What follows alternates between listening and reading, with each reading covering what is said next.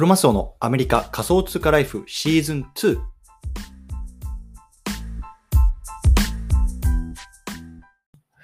はい。ということで、今日はですね、10月の31日ですね、月曜日。はい。日本時間だと大体夜10時ぐらいですかね。今、こっちアメリカ西海岸朝6時なんですけれども、よろしくお願いいたします。で、まあ、僕のことね、知らない方いると思うので、簡単に自己紹介なんですけれども、まあ、僕ね、アメリカに住んでいます。で毎日こうやってね、まあ、あの Web3 とか NFT とか、まあ、あの最新情報っていうのをこう、Twitter とか、あとはポッドキャスト、こういうスペースで配信していますので、ね、もし興味がある方はね、まあ、フォローとかしていただけると嬉しいなと思います。よろしくお願いいたします。というところで、早速本題入りましょう。今日はね、えっと、これからの Twitter はイーロン・マスクの私物化が進む、こんなね、テーマで話していきたいなと思います。うん。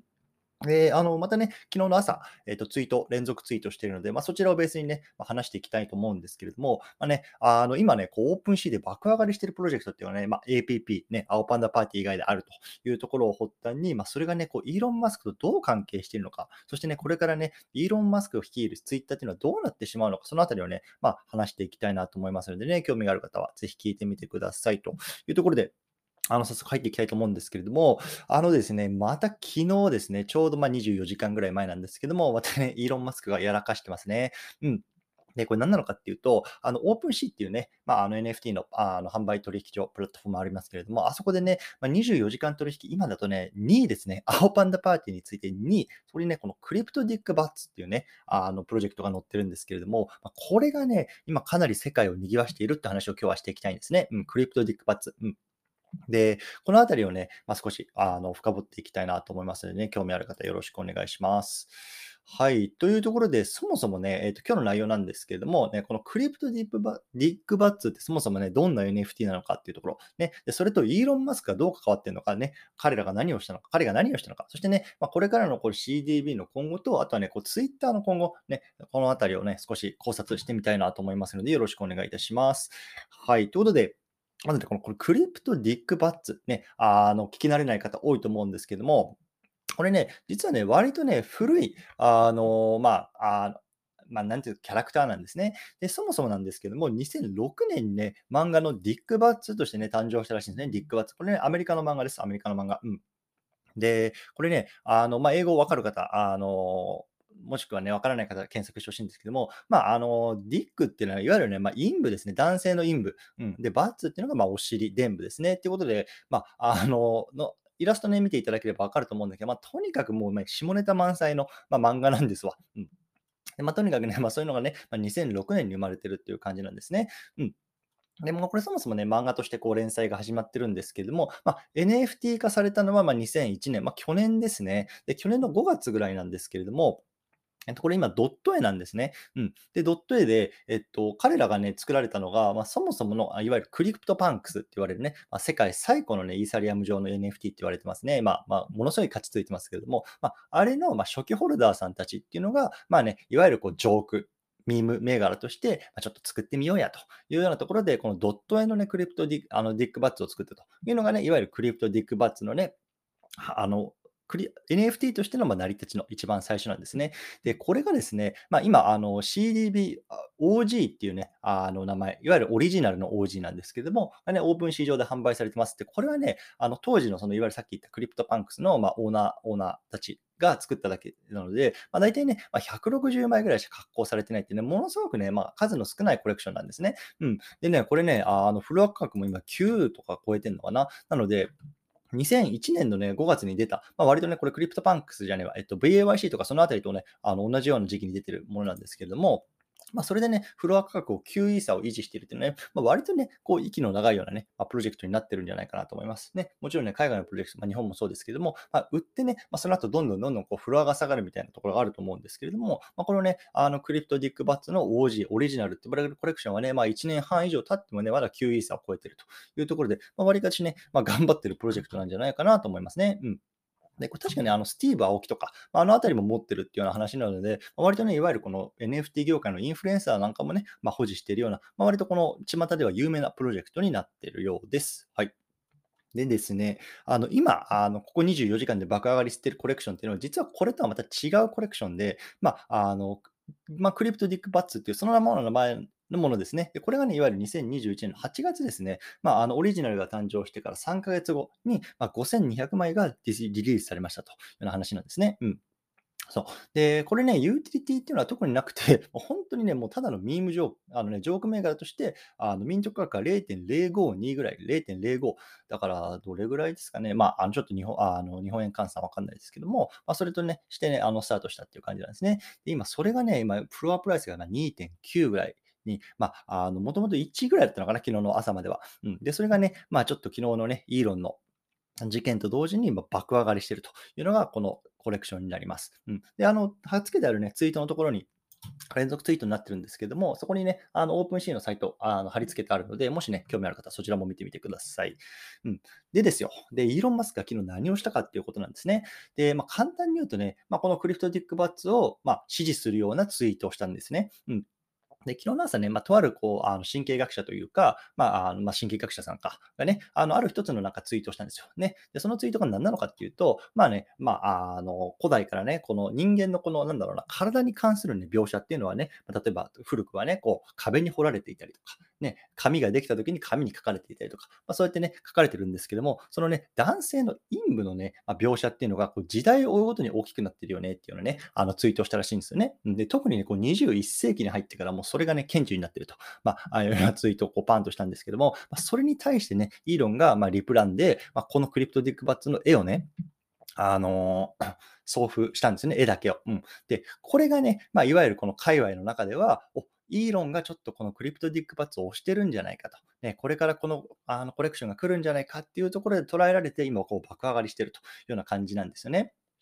で、あの、イーロン・マスクといえば、まあ、昨日もね、ちょっとポッドキャスト配信したんですけども、同時コインですよね。まあ、もともと全くね、何の価値もなかった、いわゆるジョークコインなんですけれども、そのジョークコインがね、いや、俺は同時を支持するぜっていうところをたびたびね、あの、言ってることから今、同時がね、こう時価総額では8位ぐらいまで上がってるっていうね、まあ、本当にジョーク好きのイーロンなんですけれども、まあ、彼がね、この、あの、クリプトディックバッツをね、まあ、あの、押してるというようなところがね、まあ、あの、界隈では、なんだろうな、まあ、妄想されていて、今、この価値が上がってるっていうような感じなんですよ。うん。で、まあ、正直ね、このコレクションが今後ね、どうなっていくのか、ね、BAYC、クリプトバンク、ね、クローン X のようにね、あの、ブルーチップになっていくのか、まあ、正直そのあたりはわからないなと思いますし、僕はね、まあ、個人的にはならないだろうなと思って、一過性のものかなと思ってます。ただやっぱりね、あの今もう世界一の富豪ですよ。ね、今最もね、世界が注目している男、イーロン・マスク。ね、彼のやっぱり言動で、まあ、あの、上がり下がりっていうのがね、ものすごく起きるようなね、あの、コレクションの一つになるかなとは思ってます。うん。なので、まあ、もしね、あの、興味がある方っていうのは、まあ、コレクション見ながら すいません。まあ、少し下がった時にね、まあ、見てみるとか、買ってみるとか、まあ、そんなことしてもね、まあ、いいのかななんて思いますけども、まあ、ちょっとね、not financial advice というところでね、あの、皆さん気をつけていただけたらなと思います。うん。で、まあ、今回ね、この事件を通じて、まあ、改めて、まあ、思ったのが、やっぱり一つは、えっと、やっぱりね、さっきも言ったみたいに、イーロン・マスクのやっぱり声の大きさですよね。まあ、彼がね、A といえばもう市場が A と反応する、ね、B といえば B と反応する。やっぱり、ね、それぐらいもう彼はね、今、偉大なね、なんだろうな、力を持っちゃってますよね、個人として。うん。で、もう一つはね、あの、今、ツイッターは、えっと、彼がね、非上場化させましたね。買収することによって。なので、あの、今、ワンマン経営者なんですよ。なので、基本的にはこれからのツイッターっていうのは、彼がやりたいことっていうのを、ま、やっていくメディアになっていくと考えられてますね。うん。やっぱそうなった中で、やっぱり彼の声がこれだけ強いと、例えばね、もう本当に A っていうプロジェクトをね、やりたいっていう時に、あの、彼は、自分のツイートをすることによって、まあ、それをね、実現する力っていうのがね、もう今非常に、あのね、あの十分あると考えられますよね。そう。なので、やっぱりね、まあ、例えばですよ。例えば、彼がね、まあ、核戦争を起こした方がいいんじゃないか。ね、そんなことを言ってツイートすると、多分それによにこうなびくような層なんかも例えば出てきてしまうとかね、そういうような、まあ、本当に独裁者であるね、こうイーロン・マスクっていうのの彼のね、言動によってこう世界が動いてしまう、世界が変わってしまう、うん、そんなことがね、まあ、普通に起きていくんじゃないかなっていうのは思うわけですよね。あのだから、あ、あ の本当に、まあ、彼の企業なので、まあ、あのプライまあ、プライベート、パブリック関係ないんですけども、まあ、本当にね、これからどんどんどんどん彼がね、自分のやりたいことのためにね、この私的にこうツイッターを使っていく、ね、そういうようなね、まあ、世界っていうのがね、出てくるのかなと思います。で、まあ、もちろんそれに対してね、まあ、嫌気がさすそうなんかもね、出てくると思いますし、そのあたりのなんだろうな、まあ、金、え、駆け引きですよね。そのあたりっていうのは、まあ、これからちょっと注目して見ていきたいなと思います。はい。ということでね、まあ、今日はね、このクリプトディックパッツっていうね、こう APP についてね、まあ、24時間取引が2位のコレクション、こいつが一体何者なのかっていうところと、まあ、イーロンの関係、そしてね、これからツイッターがどうなっていくのかっていうところ、うん。あの話してきました。で、そうですね、まあ、このあたりなんですけれども、まあ、昨日ね、一つツイッター、またね、一つアップデートありましたね。で、イーロン・マスクなんですけれども、彼がね、えっと、いわゆる、あの、課金、決済、課金機能っていうのを強化するというようなあの発言をしました。で、今までのツイッターのビジネスモデルっていうのは、まあ、皆さんご存知の通り、広告収入なんですよね。そう。でそれに頼りすぎていると。でまあ、もちろんこれは別にツイッターだけじゃなくて、まあ、いろんな SNS が今直面している課題だと思うんですけれども、まあね、この広告収入に頼りすぎているビジネスモデルをどうやってね、まあ、安定的にあの収益を生むようなあのビジネス構造にしていくか、ね、これがまあ一つ課題だと思うんですけれども、まあ、ツイッターはやっぱりそこを一つ、いわゆるなんだろうな、サブスク機能ですね、まあ、あの定額課金、ね、にすることによって、まあ、収益の安定化を図ろうとあのしてるかなっていうのを今かんあの考えられます。で、これ何かっていうと、今、Twitter ブルーっていう機能があるんですよね。で、もしかして日本じゃまだ使えないかもしれないです。で、アメリカだと使えるんですけども、今、月額だとどれぐらいかな ?5 ドルぐらいだと思いますね。あの4ドル99とか、それぐらい、まあ、いわゆる、まあ、円換算100円としたら、まあ、500円ぐらいですね。まあ、月額500円ぐらいで、この Twitter ブルーっていうのを入ると、まあね、いろんな機能が使えるんですね。で、まあ、その中のね、一番大きな機能ね、特にクリプト民の皆さんにとって一番大きいのが、いわゆる六角形アイコンが使えるってことなんですよ。ね、この Twitter ブルーに契約していると、ね、自分のウォレットと接続することができて、まあ、僕ね、ちょっとあのもうやめてしまったんですけれども、自分のね、アイコンが六角形になるんですね。でそれによって、まあ、NFT、この NFT はね、自分のウォレットに入って自分のものでそういう所有してるっていうところをね、まあ、証明できるっていうところがね、まあ、一つこの Twitter ブルーの大きな特徴なんですけれども、まあ、これをね、まあ、月額20ドルにしますというようなね、発言をしました。月額20ドル。うん。なので、まあ、今から考えると4倍のね、あの4倍ですよね。で、これさらに何ができるかっていうと、今ね、例えば、なんだろうな、有名な方、あの例えば芸能人の方とかスポーツ選手とかさ、えっ、と、例えばクリプト界隈だとパジさんとかね、あのあたりが確かそうだったと思うんですけれども、名前の横にね、まあ、チェックマーク、青いチェックマークみたいなのがね、あのついてると思うんですね。いわゆるこれね、ツイッター界隈ではこう認証マークって言われてるんですけれども、まあ、あの簡単に言うとね、これは、まあ、なんだろうな、きちんとね、あの認証された、まあ、あの信頼性の高いアカウントですよっていうね、まあ、証明になるというような感じなんですね。で、現在のツイッター、どうやってこの認証マークを取るかっていうと、なんか審査かな、あの審査制なんですけども、その審査の中、ブラックボックスなんですよ。ね、なんでね、僕には、あの、認証マークがついてなくて、まあ、他の人にはついてるのかとか、そのあたりが全然わからないんですよね。でそのあたりを、まあ、イーロンはま透明化するというところで、まあ、このサブスク機能、ツイッターブルー20ドル払う人には、ま基本的にはこのね、認証マークをね、まつけるよというような発言をしたんですね。うん。なので、まあこれっていうのはま結構大きなあの出来事かなと思います。で、あの昨日ね、まあ、あの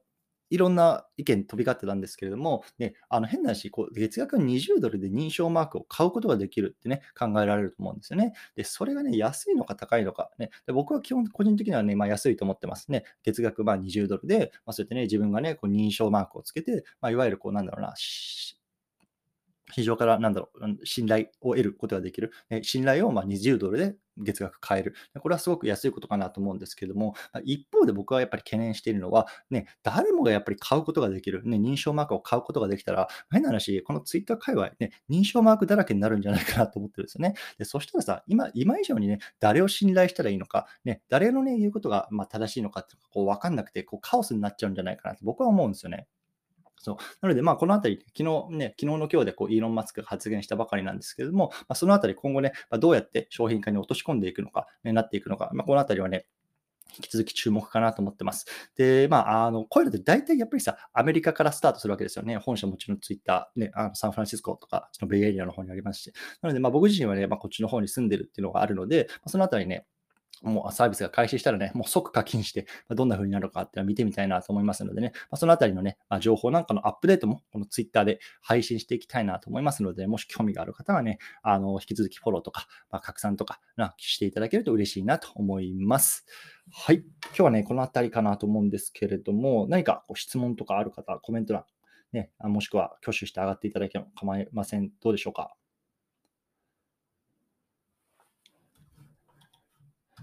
ね、ちょっとツイッターがまたいろいろと